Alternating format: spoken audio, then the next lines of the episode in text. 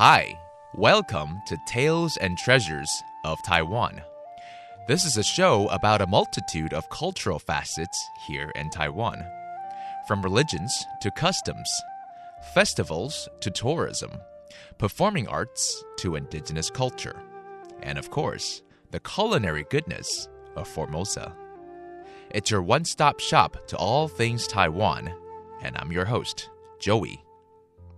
欢迎大家收听台湾文化新视野，我是主持人 Joey。 云门是古籍记载中最古老的舞蹈，1973年编舞家林怀民老师以此为名，创办了台湾第一个现代舞蹈表演团体，也是华人社会的第一个当代舞团。这个月我们将邀请到各个与云门舞集结缘的艺术家们，来为我们介绍云门的历史和最新的表演。Cloud Gate is the name of the oldest known dance in China. In 1973, choreographer Lin Hwai-min adopted this classical name and founded the first contemporary dance company in the greater Chinese-speaking community, the Cloud Gate Dance Theater of Taiwan. This month, we'll discover the history and some of the latest performances from this extraordinary dance company.And this week, we'll talk to someone who's very familiar with the history of Cloud Gate Dance Theater. Inviting to the show is author Mr. Xie Wang Lin. 我们这周先来谈谈云门舞集的历史和转变。邀请到的是作家谢旺林老师。我们上礼拜有谈到郑宗龙老师的作品叫做《在路上》，那这个应该算是郑宗龙老师的代表作之一嘛，对不对？在路上算是一个，就是突然好像找到你在那边可以看到正式语言，就是郑宗龙的舞蹈，OK， 突然就是正式语言， OK， 对对，所以之后其实他又有一段很长时间的流浪，因为他拿到那个亚洲文化协会的补助，所以他去了纽约一年。看了很多的舞蹈，当然也吸收了很多知识，甚至他在自己的学习完毕之后，他自己开始横跨了整个美洲，这样子就从东岸到西岸。他回来就编了几出舞，就比如说一个蓝色的地方，里面有一种很纯粹的东西，又有一种妖娇阴柔的那种气息跟氛围，还很细说。是那一支舞非常的美，就是有点美到不可思议的那种动人。还你可以看到那些几个舞者都是你留长发穿长裙，它又是一个很特殊的转变。过了一个蓝色的地方之后，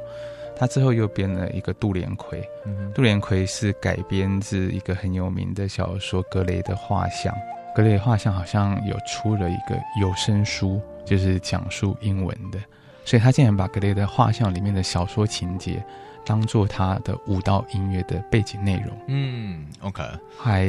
编了一出舞。所以其实他做了一个很大胆的尝试，就是说用小说来改编舞蹈，虽然是某一种中西合并，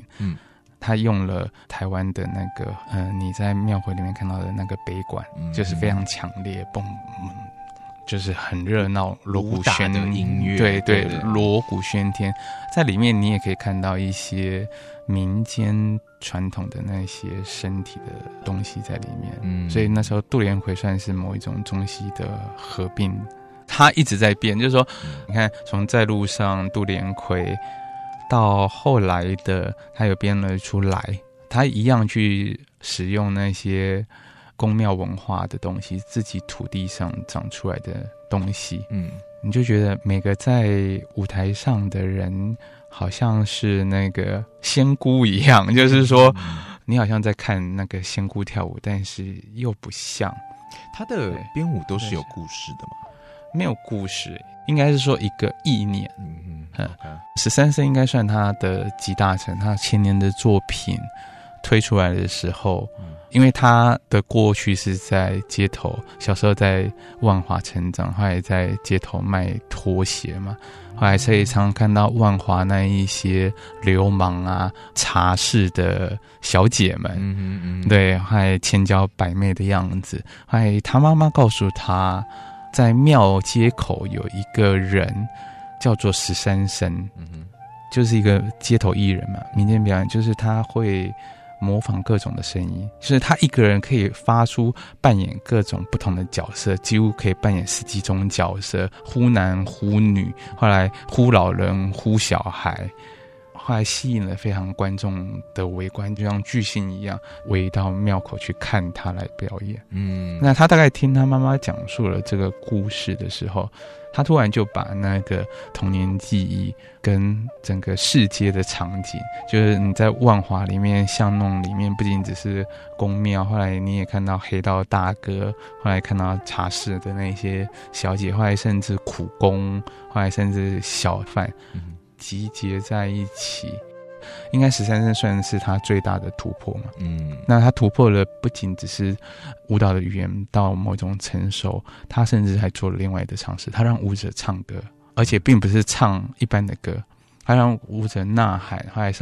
让舞者去唱咒语，拜恰拜恰，就是那些道士在去经过了某一种仪式，在做跟某一种力量对话的时候，后来他让舞者去学习各种唱奏这件事情，甚至让舞者去学习唱那个台湾的民谣。The current artistic director of Cloud Gate Dance Theater 2, Mr. Cheng Tsung-lung, traveled with grants from New York-based Asian Cultural Council and crisscrossed North America for about a year.Afterwards, he created a show called A Blue Place, which is a dance that is incredibly beautiful and enchanting, eerie as well, with all the dancers having long hair and long skirts. Chen tried a new approach with his next production called Du Lian Kui, as the dance was adapted from a novel, The Picture of Dorian Gray by Oscar Wilde.and set it against the noisy musical backgrounds of gongs and drums. It's a combination of East and the West, old and the new. In other productions like Come, Chen also used images of fairies from temple festivals. But his real breakthrough came in the form of a show called 13 Tongues, in which dancers opened their mouths for the first time and sang.This originated from a story that was told to Chen by his mother when he was younger, a story about a street performer called 13 Voices, who could play a wide range of roles and switch among them effortlessly. He would always draw large crowds wherever he started his act.